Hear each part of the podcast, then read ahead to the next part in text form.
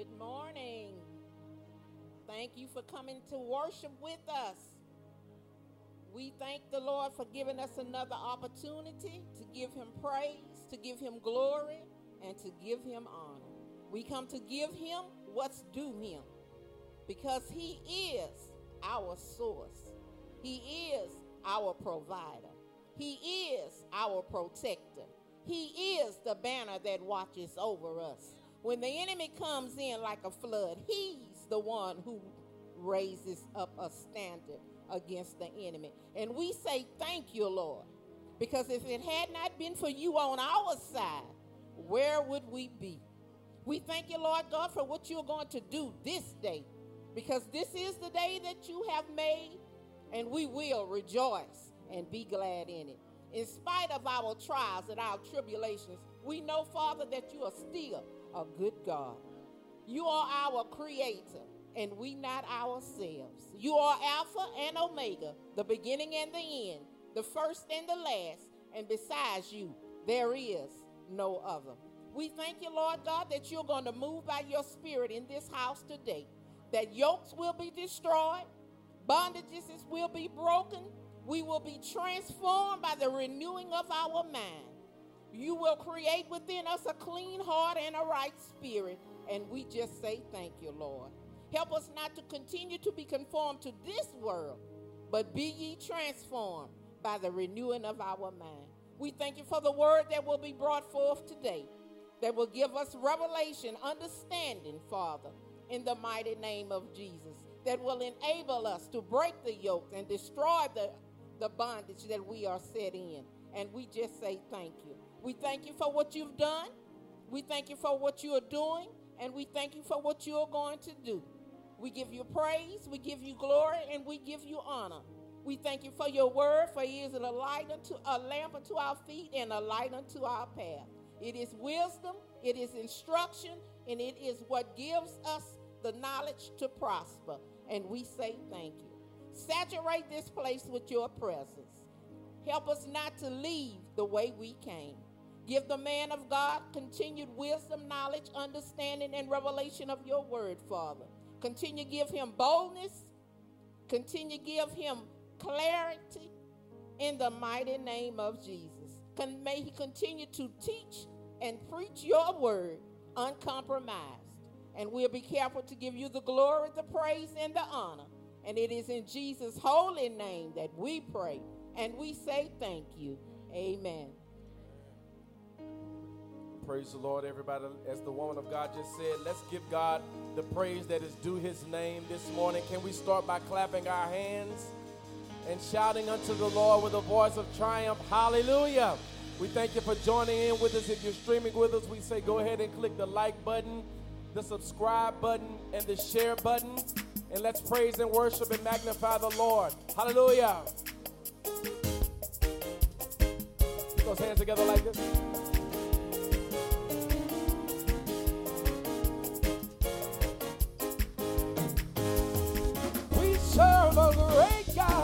Today. So we lift you high and higher, Jesus. And we say hallelujah to you. Come on, help us sing it. Hallelujah. hallelujah. Lord, Lord. Hallelujah, Lord. Hallelujah.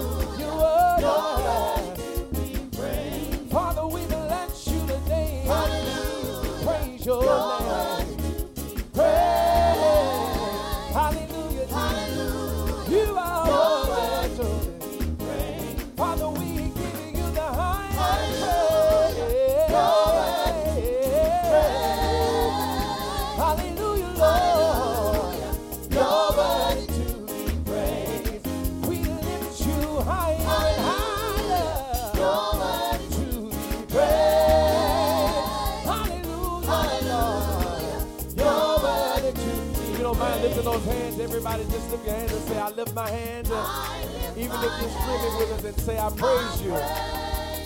Go ahead and bow your head. I honor you.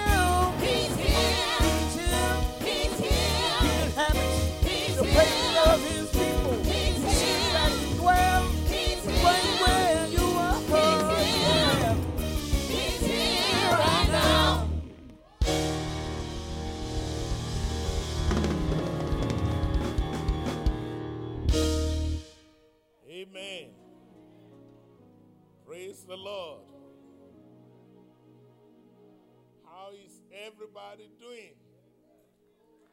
Blessed and highly favored. Next Sunday, ladies and gentlemen, we're going to have Father's Day. Amen. Please mark your calendar. We want all of you here. Come celebrate with us. Also, July 12th, July 13, July 14, we're going to have what we call Vacation Bible School. So if you have not registered your children, please do so. You always want to make sure your children have a better life. Amen. So church don't hurt. These are programs we designed to be a blessing to every one of your children. Amen. Also, we need volunteers. If you would like to serve uh, as a teacher, as a volunteer, there's plenty of room for you to be a blessing to our young people. Finally, I want to mention to you one of our pastors, Reverend George Mitchell. He has published a new book, and if you would like to buy a copy of that book, just stop by in the lobby area and be a blessing to him. Also, encourage him so he can write more books. Amen. One thing I love about the preachers in this church, they publish, they, they write. So I'm grateful for that. Even if you're not going to read the book, just buy it anyway. That's your way of saying, brother, we love you. We appreciate what God is doing in your life. Amen. Also, I want to commend all the choir members for their party yesterday. It was, they call it a picnic, but I call it a party.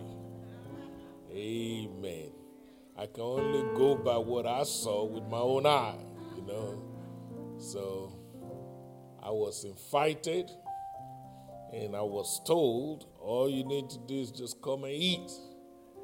But when we get there, people start getting down. we have soul train. I say, huh? Ain't that something? So the next time I'm bringing my da- dancing shoe. So me and Pastor Jeffrey, we, we couldn't dance. Our shoe, wrong shoe. we'll be ready the next time. Sister Elizabeth was dancing with them. To God be the glory. I like the idea of just coming together and having fun. So, Christianity is fun. So, thank you for blessing all of us. Finally, please don't forget about the Pastors Club. This is a club that we put together by permission of the Holy Spirit. Uh, we're trying to raise money to build a youth complex. And please take note that 100% of the proceed will be used for the construction of the youth building. No administrative fee, nothing, nobody get compensated in between. Everything is donated completely to help our young people. Why do we need a, a complex for them? To keep them off the street. Amen. And to keep them out of jail. I believe that's a God thing. Amen. So let's plan to be a part of it. You can join that club at various levels. You can be a $1,000 contributor. You can be a $500 contributor. You can even be $100 contributor. Whatever you have, we will use it for the glory of God. What do I do for all these members? I pray for them. That's what I do. I pray that God will increase them more and more. The Bible talks about a thousand time return. Did you all know that? It's in your Bible. Isn't that something? Amen. No cryptocurrency will do that for you. No stock will do it. Only God will pay a thousand percent return. So I'm giving all of us an opportunity to be blessed. Amen. I do want to say thank you to all of our guests. We appreciate you. If you're a guest visiting for the first time, uh, after the church is over, stop by the guest center in the lobby. We have a gift just for you. That's our way of saying thank you for visiting Zion Hill. Come back to, to see us. Make this your home. Amen. We love people in this church. Amen. All minds clear? All right. We're the Lord have mercy. Uh, let's sing something. Amen. Everybody stand.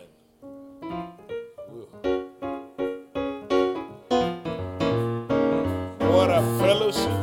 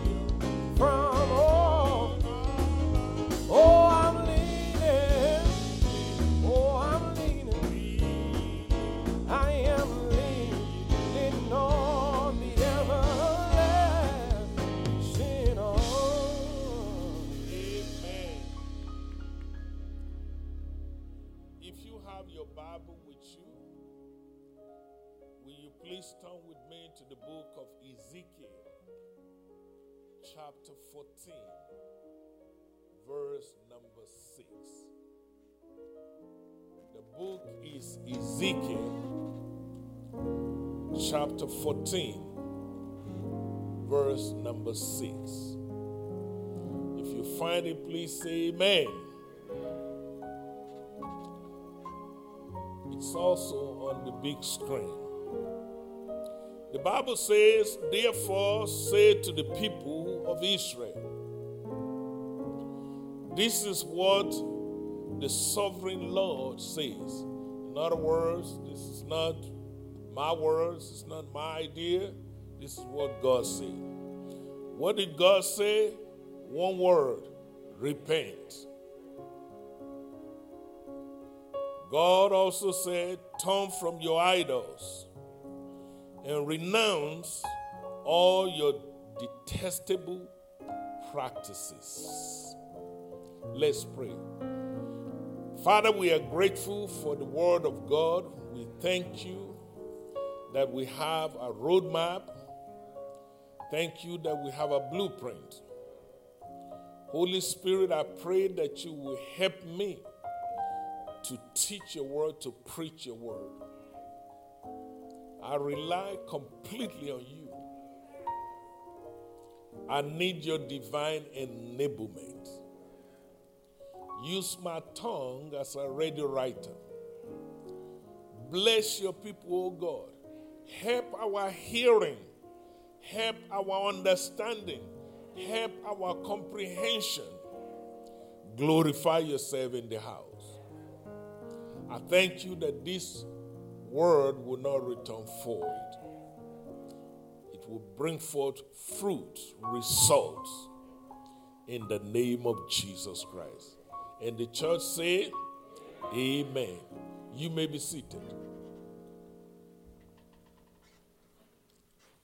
Our subject for discussion this morning is titled The Master Key for Breakthrough. The Master Key for Breakthrough. I want you to notice one thing in most churches that include this church also. The church is full of people who are expecting something from God. Am I right about it? The church is full of people who have what we call unanswered prayers. They pray to God, but they are still waiting for a result. In the church, you'll find people with all kinds of situations, all kinds of circumstances, all kinds of conditions. Even there are people having hidden pain. Everybody look good. If you look around, everybody's dressed good and smell good. But underneath that dress, people are going through. Am I right about it? Sometimes people are dealing with issues on their job. Some people are dealing with issues even in their ministry, in their home, even with children. Some people need healing in their body. Am I right about it? Ladies and gentlemen, today my assignment is to give you a key that will unlock all those expectations. If you know anything about organization or churches or corporations, the CEO, in this case the pastor, have one key. It's called a master key. That one key can open anything on our campus. I take that same key to the old church, I open things. I bring it to the new church, I open things. I take it to the Family Life Center, open things. So, master keys are very important if you can get one. Today, my assignment is to, to show you and to give you the master key that will unlock miracles in your life. So I, I encourage you, pay attention. You're not here by accident. You are here by divine appointment. This master key I'm going to put in your hand, it will open doors that are closed. It will open unanswered prayer. It will get result for you. In the name of Jesus Christ. Ladies and gentlemen, what is this master key for? You need it for your miracles. I need it also. We need this key for our healing, for our deliverance. And that master key, ladies and gentlemen, is called repentance. What did I call it? Say it again. Let me repeat this key, ladies and gentlemen, it will open doors. It will get answers to your prayer. People in the church, they're praying, but they don't get results. If they're going to be honest with you. Some people hit and miss. Today they hit it right, tomorrow they miss it. But there is a master key that will get your prayer answered all the time. A master key that will open doors that are closed in your face. That master key is called what? Repentance. In the passage I read to your hearing, please notice God said, Tell my people. That's why I'm telling you, you're God's people. He said, Let them know this is not your word. The Lord said, not Joshua said. The Lord said. What did the Lord say? Repent.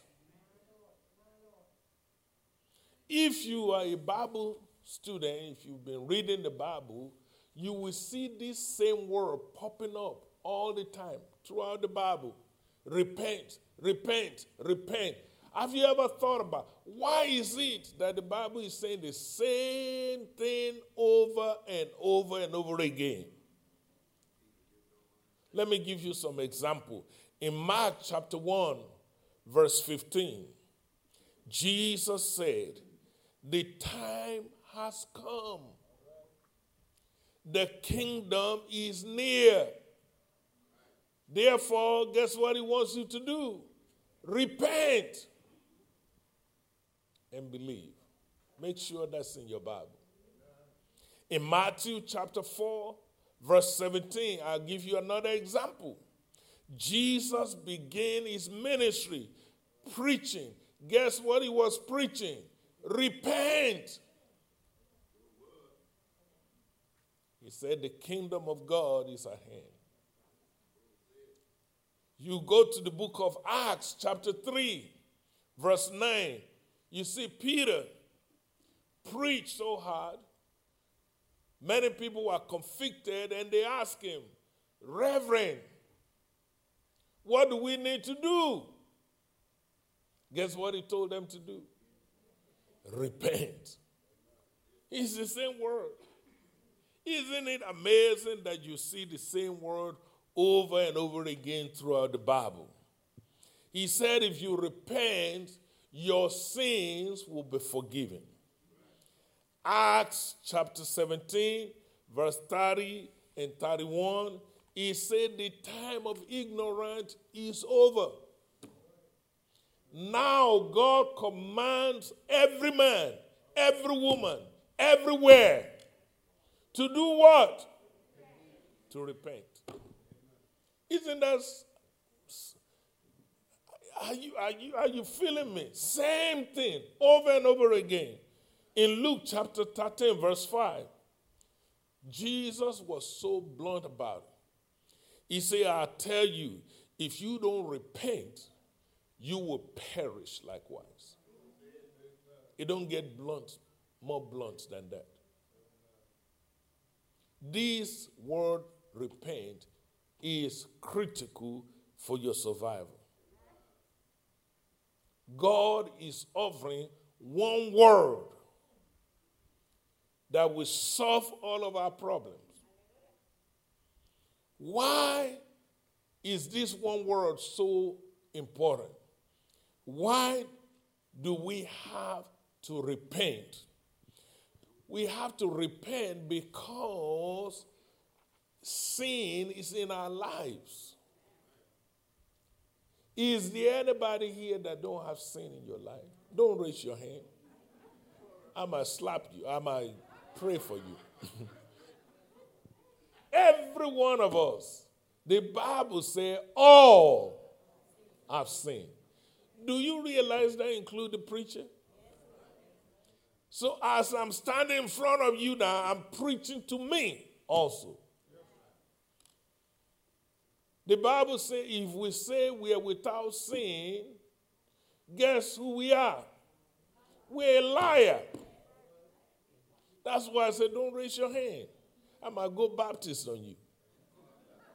So, everybody needs this message I'm preaching to you. Ladies and gentlemen, not only is sin in our lives, we need to deal with it. Why do we need to deal with sin? Because sin is like a blockage in your artery. When the artery is blocked, the blood cannot flow. The reason why I'm saying this is a major a, a, a, master key. Many of you, you believe in God for miracles in your life. Many of you, you want great things in the life of your children. Some of you want eh, something to happen on your job, in your business, but there is something blocking your blessing. How do I know? Been there. I've been whooped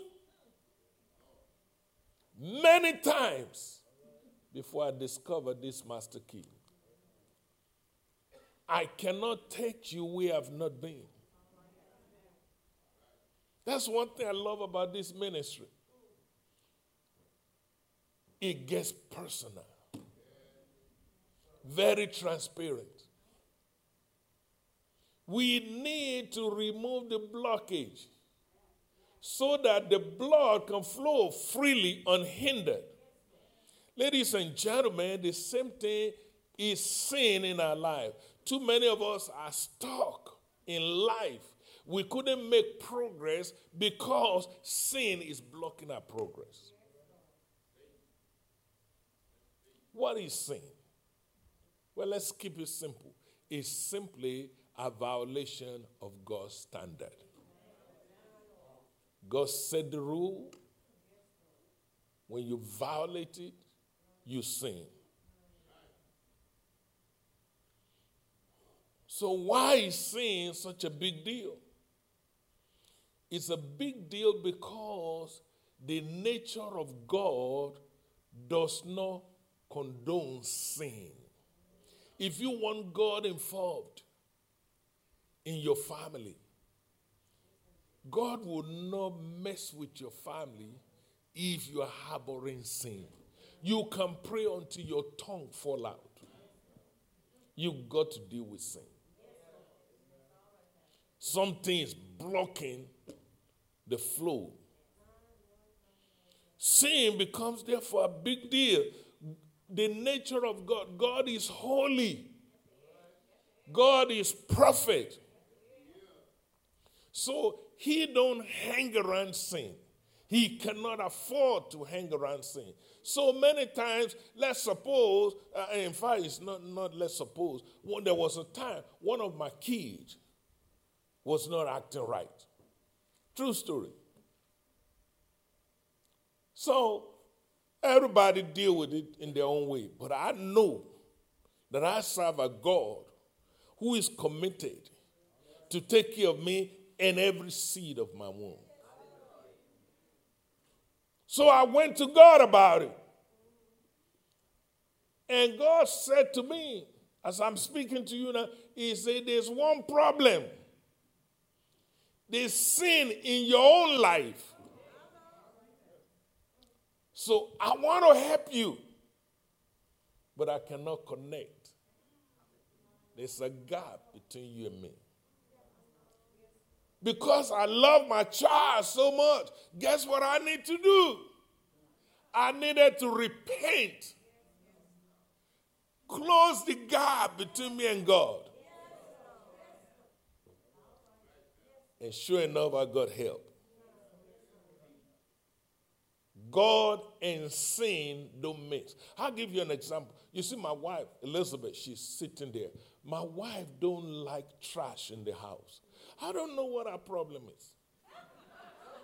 It don't bother me one bit. I got my own bed. I create a little space for trash.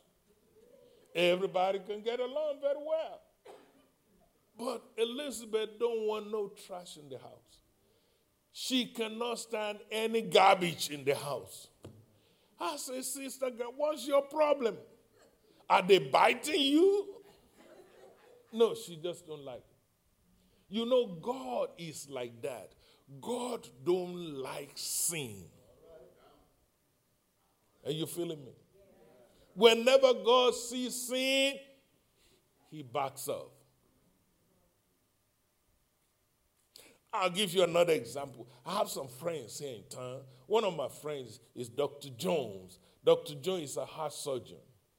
He might be watching me as I'm preaching to you. I got a lot of good friends like that.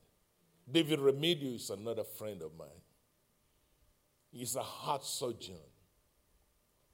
In fact, these are not just my friends, they are my business partner. Ain't that something? But you know one thing I notice about both of them?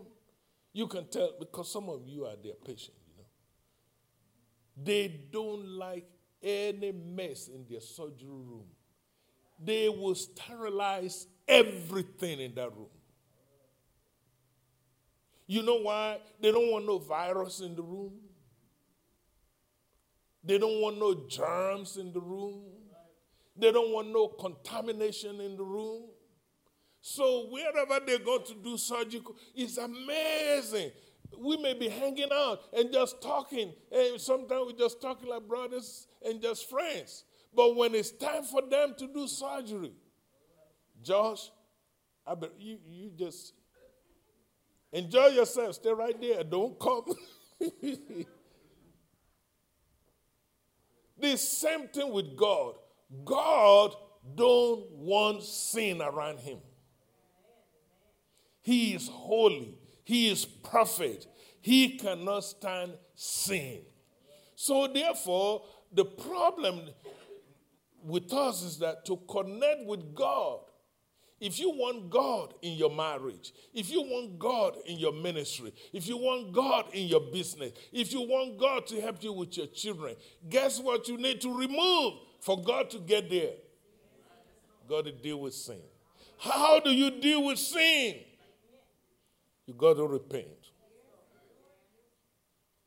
That's why repentance becomes a master key. The problem with many of us, can I tell you why your prayer has not been answered? You know, I'm going to keep it real today. We want God to heal our body, but we want to hold on to our sin. You want God to help you with your child, but you still want to, Lord, don't mess with my sin. You hinder, literally hinder the hand of God. He wants to help. You're telling God, Lord, bless me, but leave my sin alone. Lord, heal me, but don't mess with my sin. Lord, I want you to answer my prayer, but just don't touch my sin. And what is so sad is that God wants to help you.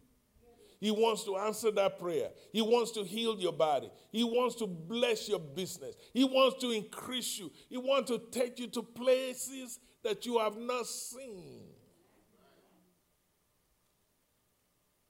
but you've got to deal with sin.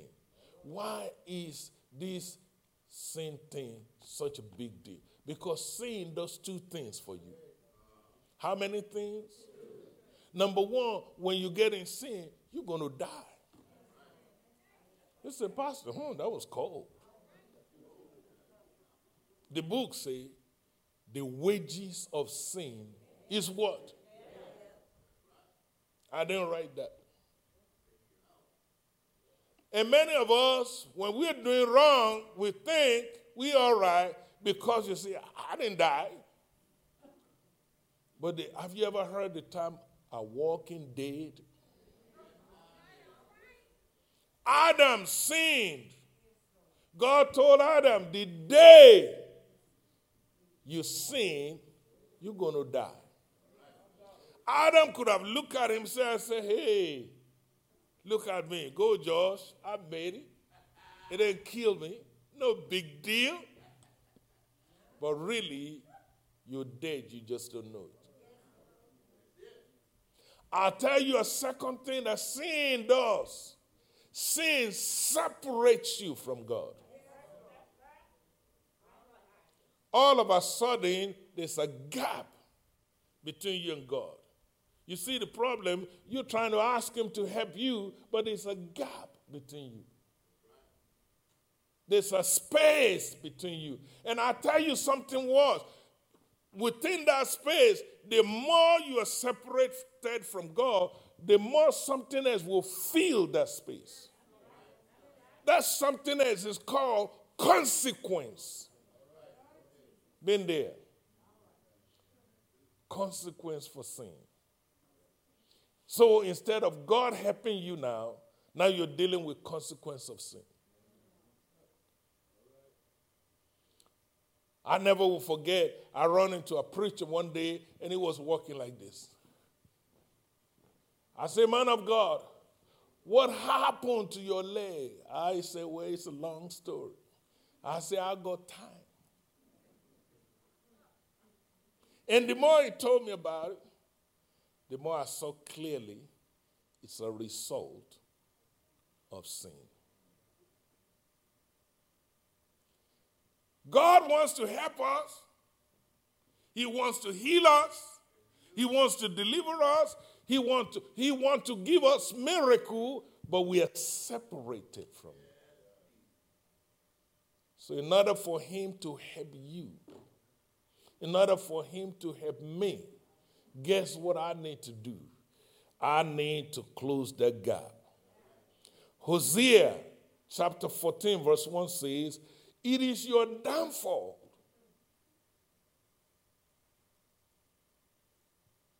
He said, Your downfall, where you are right now, the struggles you're going through, is a result of what? Make sure you read it.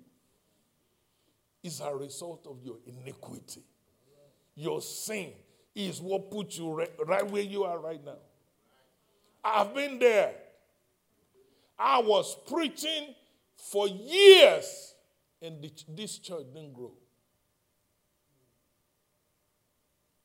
It got so bad, Pastor, I thought the problem was my wife.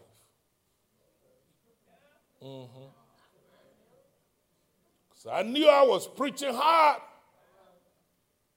But if you throw the stone in that church, you will hit nobody. No growth. I thought maybe I need to trade my wife. You know how you trade a car? You'll never trade no car. I, would, I said, this, this, this don't, don't sound right. I noticed she don't sing. You know, most pastors' wives, they be singing. She don't preach. Most pastor wives, they preach better than their husband. So I say, oh, ho, I got it. That's my problem. The Lord speak to me and say, your wife is not your problem. Your sin is your problem.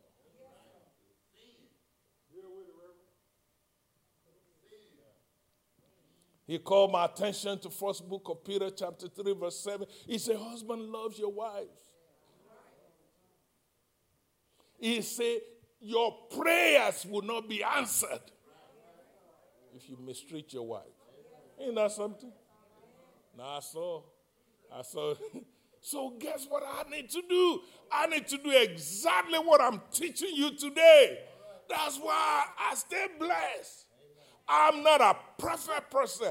I'm just as faulty as the rest of you. I'm just as net as all of you. But then when you know better, you do better. What do you have to do? You have to repent. Say, Lord, I'm wrong. What is repentance? Pastor, you see, we should repent. What is repentance? Repentance. The way to understand repentance, you need to remember that the whole Bible is written primarily in two languages. The Old Testament is written in Hebrew. You got it? The New Testament, Greek, right? So all you need to do is just go check what repentance is. Each of those two languages have a definition for repentance. And then you just harmonize it. You see, in Hebrew, ladies and gentlemen, the word for repentance, there are two words for repentance. The first word is called nehum, which means grieve. When was the last time that you do something and it grieves your heart? You know, most people, they, they, they have become so callous. They do wrong, they don't even feel wrong. People will kill you now, they don't feel nothing.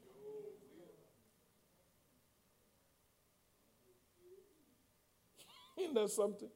That's what you see on television every day. People owe you $50 and you kill them. For $50? Somebody went to the store, allegedly, he used $20 that was fake. And then you put your knee on his neck and killed him. For $20? Come on now. Come on now. We are living in a world we conduct ourselves, we have no feeling, we have no shame, we have no grief.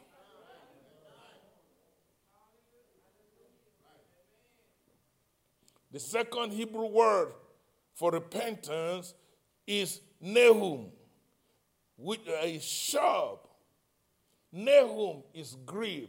Shab means change. Ask yourself, in the last one week, what change have you made in your life? People just get adjusted to sinning. And then a spirit of pride comes in. And then nobody can tell you nothing. And you're drawing yourself further and farther away from God. The Greek the word is metanoia. Metanoia means turn around. So when we're talking about repentance, we're talking about a change of heart, a change of thoughts, a change of your mind. Repentance means you stop whatever mess you're doing you turn around, you go the other way. Repentance means deep within you, internally, you have a resolve, a determination to turn from your sin. It blows my mind that in the house of God, people are still dealing with the same old, same old. No maturity no progress spiritually. Please take note. What I'm sharing with you today is for your own good. It's not for the benefit of God, it's for, for your benefit. Here's the deal if you don't repent of your sins, then God separates from you. Then guess what you have to do? You have to try to survive on your own. And good luck with that. I tried it. I say with utmost humility, I tried it. I got my ignorant head beat up so bad that I have to say, Lord, forgive me. This ain't making no sense. Some of us, we tried with some some, some, some other thing. Now you cannot reach God. You know, you separate yourself from God. Now you, you, you try some drugs now. Then some of us try some sex. Ain't nobody shouting now, you know. See, every time I preach good, I can tell. Nobody shouting. Then you begin to sniff stuff. you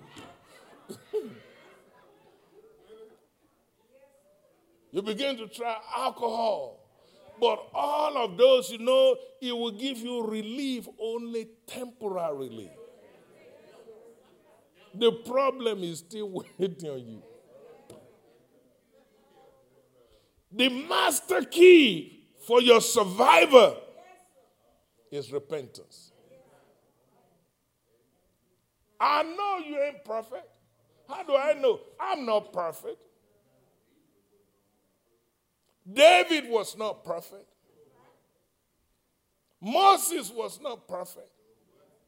But oh, thank God for this master key called repentance. Isn't it funny that in their imperfection, God still called David a man after my own heart? You know his secret? I just give it to you. One key. Every time David messed up, he had enough sense. He don't care about. He said, she said, they said. He run back to God. He repents. I'm sure with, with you the reason why prayers are not answered the reason why, ministers, you preach and there is no, no result, no impact. The reason why some of you sing and it's just noise.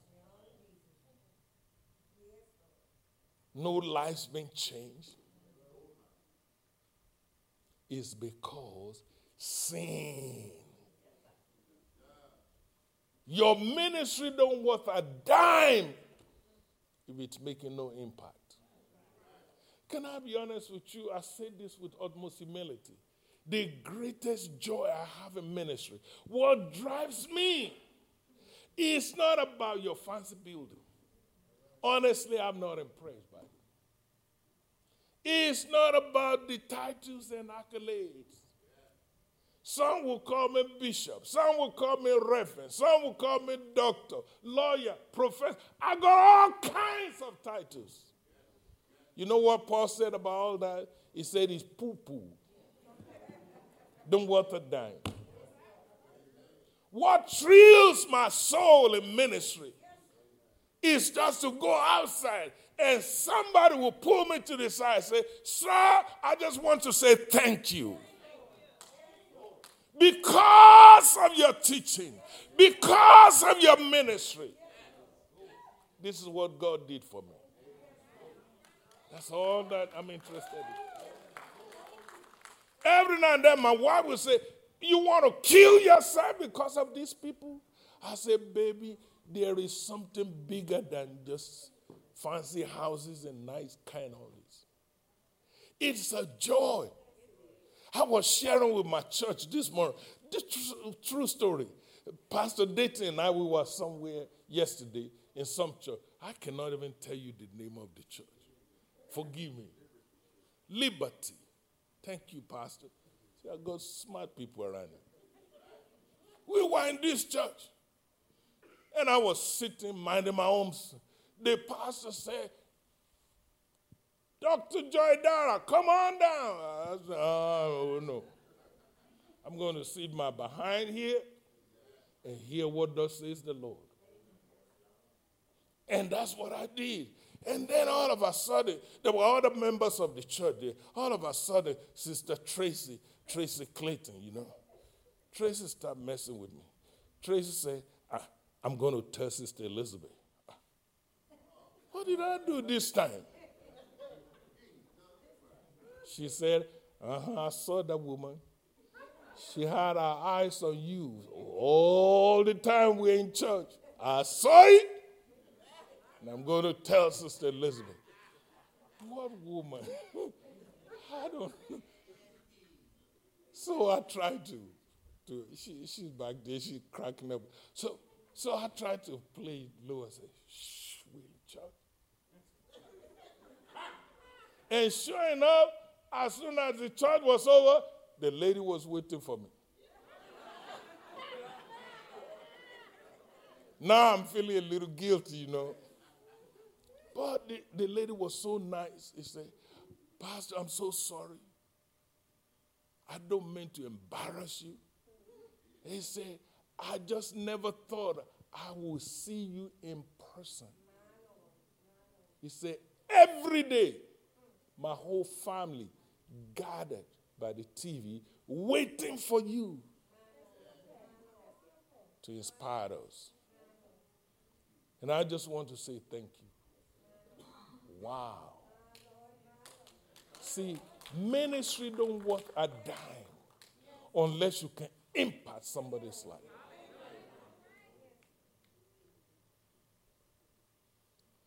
What is it that will cause your ministry to have impact, to have power, to have effect in the society? Does that mean I'm perfect person? Oh no. Don't let the devil lie to you. But I've learned to use this key called repentance. Every time I mess up, I run to God. Lord, I hope you're not tired of me. I them screw up it again. Ladies and gentlemen, what am I trying to tell you? If you will learn to use this key, you will never be stuck in the elevator of life. You'll be amazed how many Christians are stuck right now. They're caught in a web, they can't get out. And sin will do that for you. Ladies and gentlemen, John the Baptist was preaching one summer throughout his ministry. Repent, repent, for the kingdom of God is at hand. The kingdom of God means the rule of God. If you want God to rule in your marriage, if you want God to rule in your business, if you want God to rule in your ministry, if you want God to rule in your school, you got to repent. The problem, ladies and gentlemen, we want God to be involved, but we're not willing to repent. So many of us, we are struggling. Let me call your attention to the book of Proverbs, chapter 28, verse 13. You know what it says? He or she who covereth their sins Guess what the Bible says? They won't prosper. Do you know why I'm preaching this to you? I'm biased, and I will tell you my bias. Forgive me, those of you who are watching on TV. I want everybody in my church to be blessed. That's my bias. I want everybody in my church to prosper. They have a nickname for our church right now. They said our church, we're full of rich people. I never argue. That's really my prayer. That's my desire. So, some people, you mention Zion, oh, they say, oh, that's where those rich people go. Hallelujah.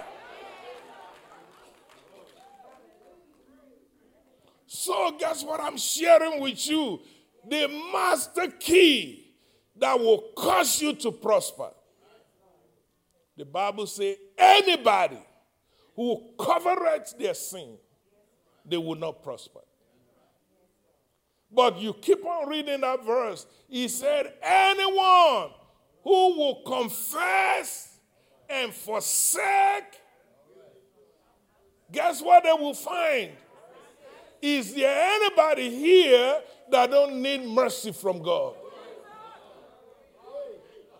The Bible says his mercy is new every morning.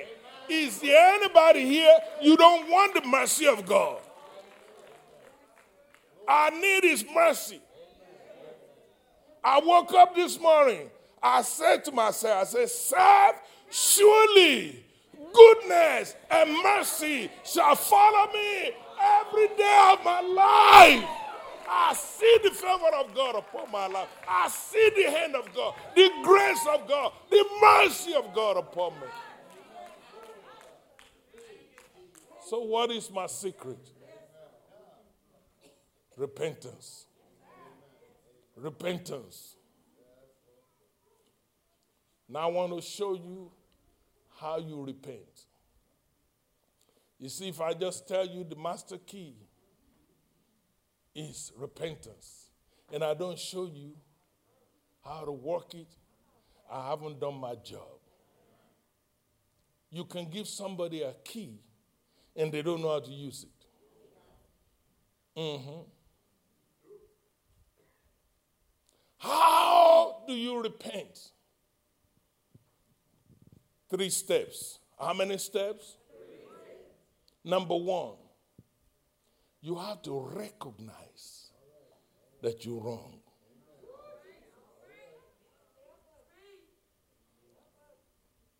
A dangerous person is he or she who keeps doing wrong without even recognizing that they're screwing up.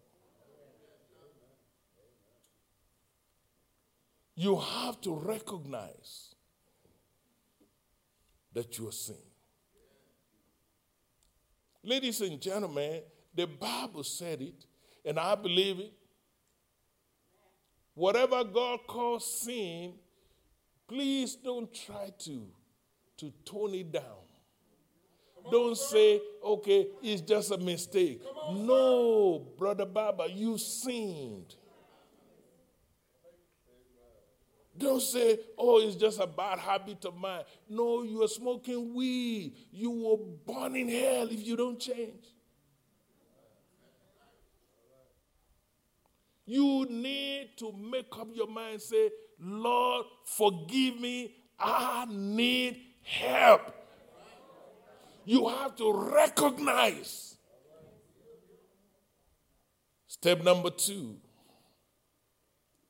you have to have remorse. What did I say you need? Do you know that's what's killing our, our country today? People would do horrible things and they have no remorse. You know what the Bible called remorse is found in the book of Second Corinthians chapter 7 verse 10 and 11. He called it godly sorrow godly sorrow. Godly sorrow will always lead to repentance. You have to have a remorse. There's something inside of you that will let you know that ain't right.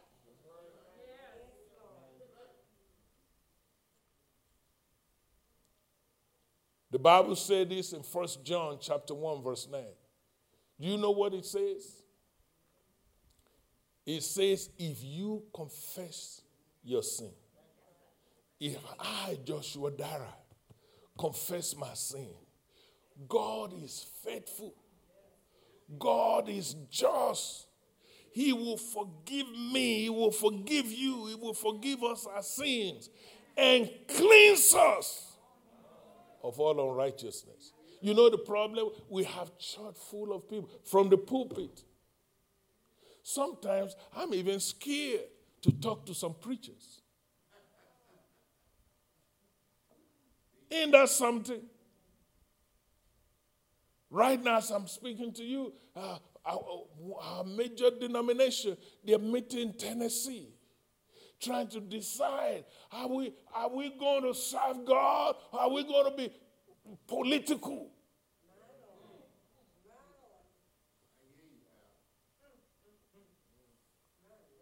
If you confess your sin, God is faithful. God is just to forgive you your sin and cleanse from all unright. How you know that, Reverend? Been there. I raise both of my hands. Do you know there are some sins you do that nobody know about? But oh, thank God for the Holy Ghost. Something inside of you will tell you that ain't right. Godly sorrow. And by the way, there's a difference between godly sorrow and worldly sorrow. Worldly sorrow is what you have when you get caught. Mm-hmm. See, I'm a lawyer. I see it all the time in the courthouse.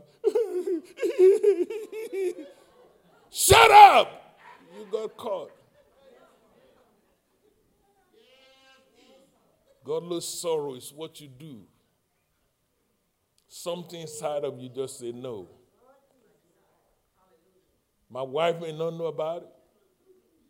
My husband may not know about it. Even my employer may not know about it, but this ain't right. And your heart just convicts you. Hallelujah. I don't know about you. We need more resourcefulness.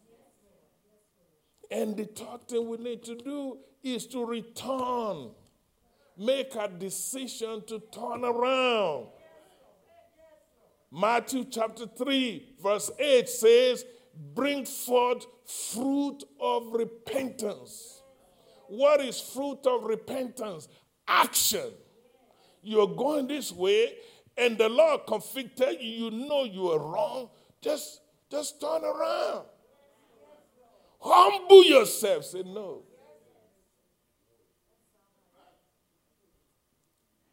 I had to do something.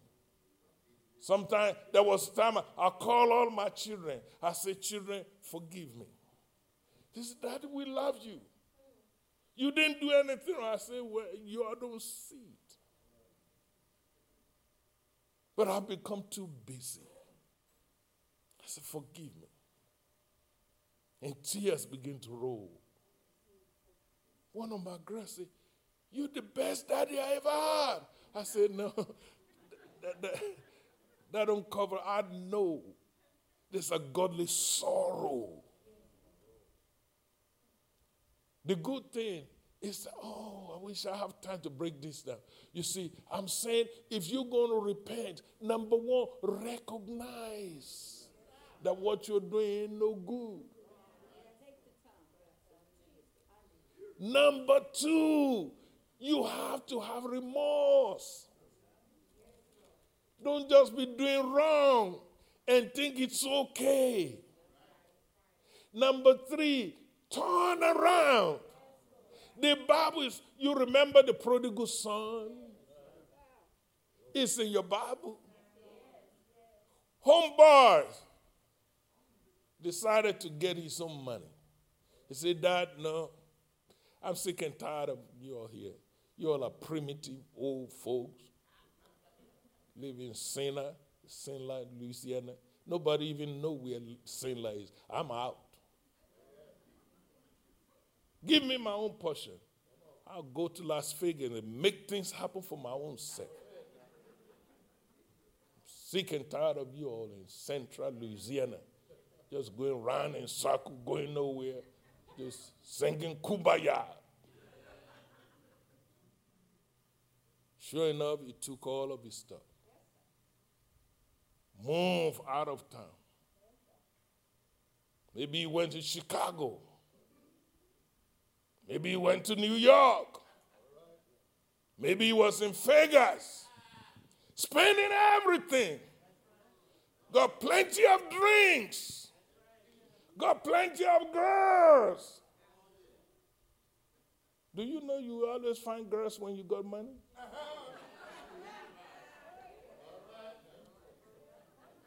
But one, then something happened. He spent everything. All money gone. Thank God for the sister. They're smart. When you broke, sister.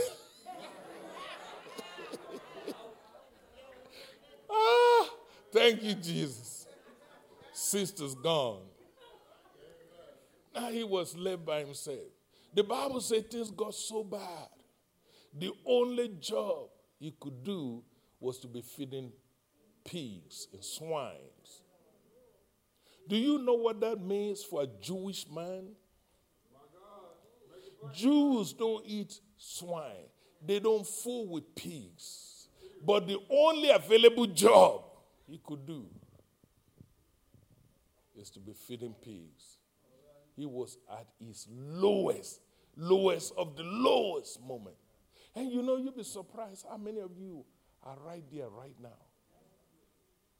When the Bible talks about the blessing of the Lord that make it good and add no sorrow to it, but you are struggling needlessly, needlessly. But one day the Bible says he came to himself. He said, Wait a minute. What am I doing here? How did I get here? What's wrong with me? You see, recognition. He said, even in my father's house, servants do better than this. He began to feel godly sorrow. He said, I will arise. And I will go to my father. Not with an attitude, not say, I have a right to be back. No, you don't. He said, I will tell my father, I have sinned. That takes humility. When was the last time you looked your children in the face? You say, I'm sorry. When was the last time you looked your spouse in the face and say, I'm sorry? When was the last time, pastors, that you looked your church in the face and say, I'm sorry? He said, Daddy, I know I don't even deserve to be here. All I ask is that you make me one of your servants. And guess what? He got up, make a, a turn, and he's heading home. Ladies and gentlemen, I don't know if you ever get lost. Sometimes ah, my wife will tell you, I'll be going somewhere and I, I can easily get lost. Because while I'm driving, I'm also processing something. My mind is thinking. I just don't sit down wasting time. I'm a lawyer. I'm a college professor. I'm a pastor. I'm a businessman. I'm a television evangelist. All of that is cooking. I only got 24 hours. So sometimes I will miss my turn. Don't tell anybody I told you. That's just between us. But once you realize, God is my witness, I was supposed to go to Many, Louisiana for a case. And I was on High 40, 49. I was heading out, and I'm, I'm supposed to make, uh, get off in Nacogdoches, whatever that town is where whatever. Get up and turn left. But homeboy, I was enjoying my praise worship. Oh yeah, go George. Hallelujah. Who yeah? I didn't pass. I kept going on 49. All of a sudden he hit me. Say, where's Nacogdoches? You done pass and left Nacogdoches. Once you recognize that you messed up, what you need to do, you get off the next exit. The problem with many of us, we keep driving, even when we know we are wrong. That's why the Bible says, He who covereth his sins will not prosper. But if you will confess it, translation, if you will fess up, and change, you will, you will find mercy. You know, every now and then we have something called GPS. GPS will tell me, you're wrong. I say, shut up, Miss Siri.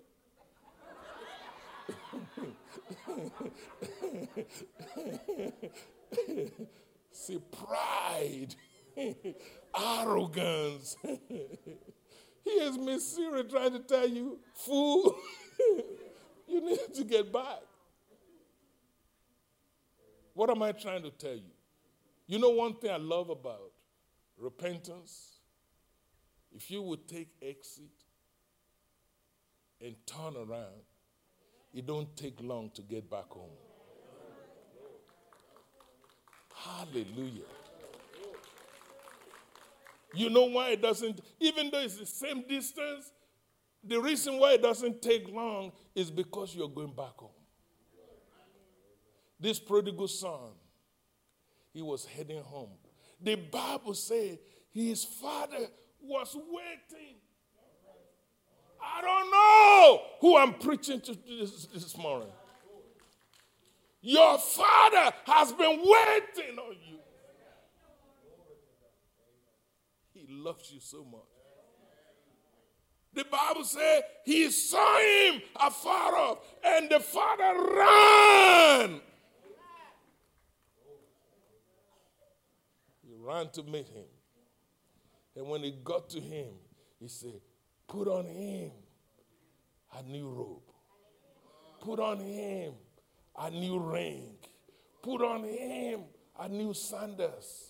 He would not even allow that boy to say, Father, make me a slave the boy didn't get a chance. That's how much God loves you. I am telling you, if you want your miracle, it's available. If you want your healing, it's available. If you want your family back, it's available. If you want your ministry back, it's available. If you want promotion on your job, it's this same key. I wish I can tell you Joshua Dara is a perfect man. No.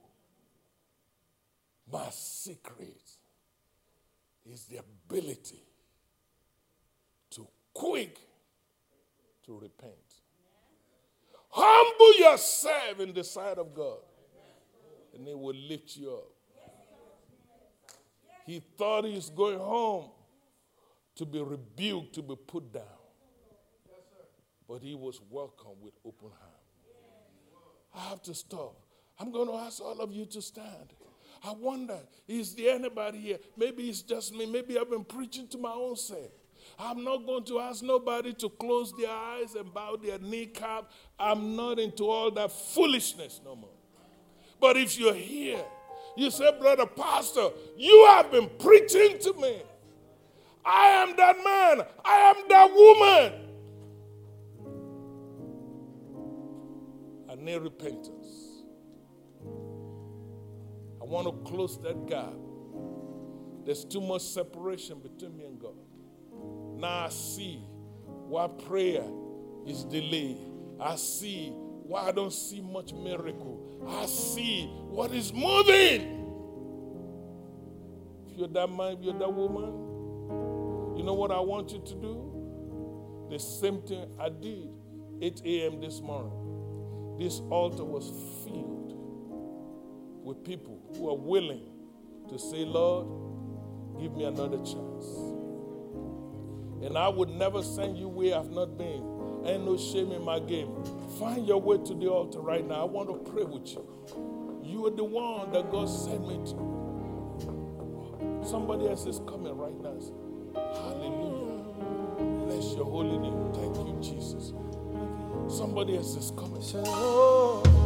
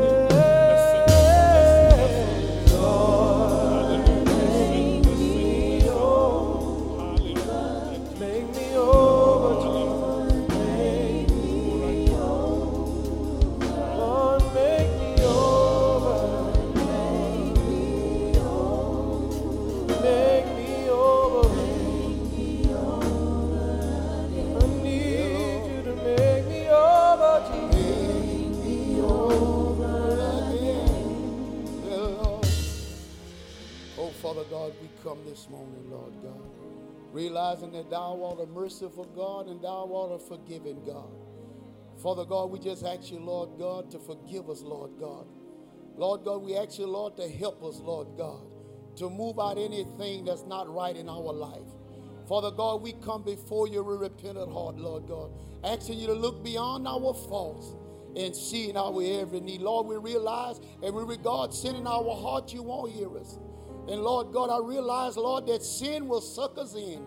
And Father God, we come before you this morning, Lord God, Open ourselves before you, Lord God. We command our flesh, Lord God, to come under subjection. We command our inner man to rise up. Father God, help us, Lord, to be more like you, Lord God. Help us to fulfill our purpose. Help us to fulfill our destiny, Lord, in the name of Jesus. Father God, help us to walk right and talk right and live right. Help us to love one another, Lord, as we, Lord, we are being loved, Lord God. Help us to be all that you call us to be, Father God, in the name of Jesus. Oh, Father God, I realize, Lord, when we line up with your word, Lord God, Father God, you will pour out blessings, Lord, that we won't have room enough to receive. Father God, I thank you right now, Lord God, as we come, Lord, with repentant hearts, Lord God. Lord God, I come, Lord, believing right now, Lord God. Lord, that you are God, Lord, that changes not, Father God. If we repent, Lord God, you will forgive us, Lord God. And Father God, I thank you right now as we come before you with repentant hearts, Lord God. Lord, that we're rising up, Lord God. We're walking in newness of life, Father God. Lord God, I thank you right now, Lord. I thank you that thou art merciful, Lord. Thou art forgiving, Lord God. Father God, I just ask you to have your way, Lord God. Every, every man, every woman, every boy and girl, Father God. Father God, as we repent, Lord God, signs and wonders shall follow us, Lord. As we witness, Lord God, Lord God, we'll be, Lord God, soul winners, Lord God. Lord God, in the name of Jesus, Father God, help us, Lord God, to be a help to the man of God. Help us, Lord God, to be a servant unto the Most High God. Help us, Lord God, to be all that you call us to be, Father God, in the name of Jesus. Father God, we thank you for the word, Lord God. We thank you, Lord God. We thank you for repentance, Lord God. We thank you right now, Lord. We come before you with a repentant heart, Lord God, in the name of Jesus. Father God, I ask you to move out everything that's not like you, Lord, in the name of Jesus. Lord, we come before you this morning. We died to self, Lord God. We died to self, Lord. We died to self. Hey, we died to self, Lord God. Lord, let it be all of you. Oh. Lord, let it be all of you. And none of us, Lord God. Lord, if we wrong or done anybody wrong, Lord, we ask you to have mercy. Oh, Father God, in the name of Jesus. We cry out before you, Lord God, as we come together as a church, Lord God. Father God, God, let God let your perfect will be done in this church. In the name of Jesus. Lord, that when people are come in contact with us, Lord, They'll realize that we've been with you, Lord God. We won't have a judgmental spirit, Lord. We won't have a condemning spirit, Lord. But Lord, we have a loving spirit, Lord. We have a peaceable spirit, Lord God. We ask in the name of Jesus. Let your perfect will be done in our life, Lord God. And for one day, Lord, we're going to hear you say, Thou good and faithful servant job well done. And Lord, I don't want to hear you say, well, what you done. But Lord God, help us, Lord God, to be the servant that you call us to be the mother, the father, the sister, the brother, the niece, the nephew. Help us, Lord God, as we heard this word preached, Lord God. Help us, Lord God, to take it and apply it to our life. Lord God, to eat on it, to chew on it, to digest it, Lord God, in the name of it. Not only be the hearers of the word, but to be doers of the word. In Jesus' name we pray. Somebody say amen. Somebody say amen. Somebody say amen. Thank you for your grace and your mercy, Lord God. In Jesus' name. Amen. Hey, amen. Glory to God. Want to thank all of you for being in church today. If you have come to give on your way out, before we sing our final song, There are ushers at the back of the church. Feel free to return your tithes and your offering. It's purely between you and God. And you give as the Lord prosper you. Those of you who are live streaming with us, you say, Pastor, how can I be a part of that? Just go to zionhill.com and there you will find opportunity for online giving. I want to say thank you to every one of you. If the Lord is leading you to be a part of this ministry and you would like to join, well, just after the benediction, the singing today, where there are ministers of the gospel, just show up right in front here and say, I want to be a part of this ministry. Yesterday, I was in a party, you know, with the choir, and I saw a whole house that says we want to be a part of this ministry. So don't miss the opportunity. God is doing some amazing thing here, and the best is yet to come. I love you guys. Now let's welcome our worship team. Take my heart and mold it, and take my mind, transform it, and take my will, conform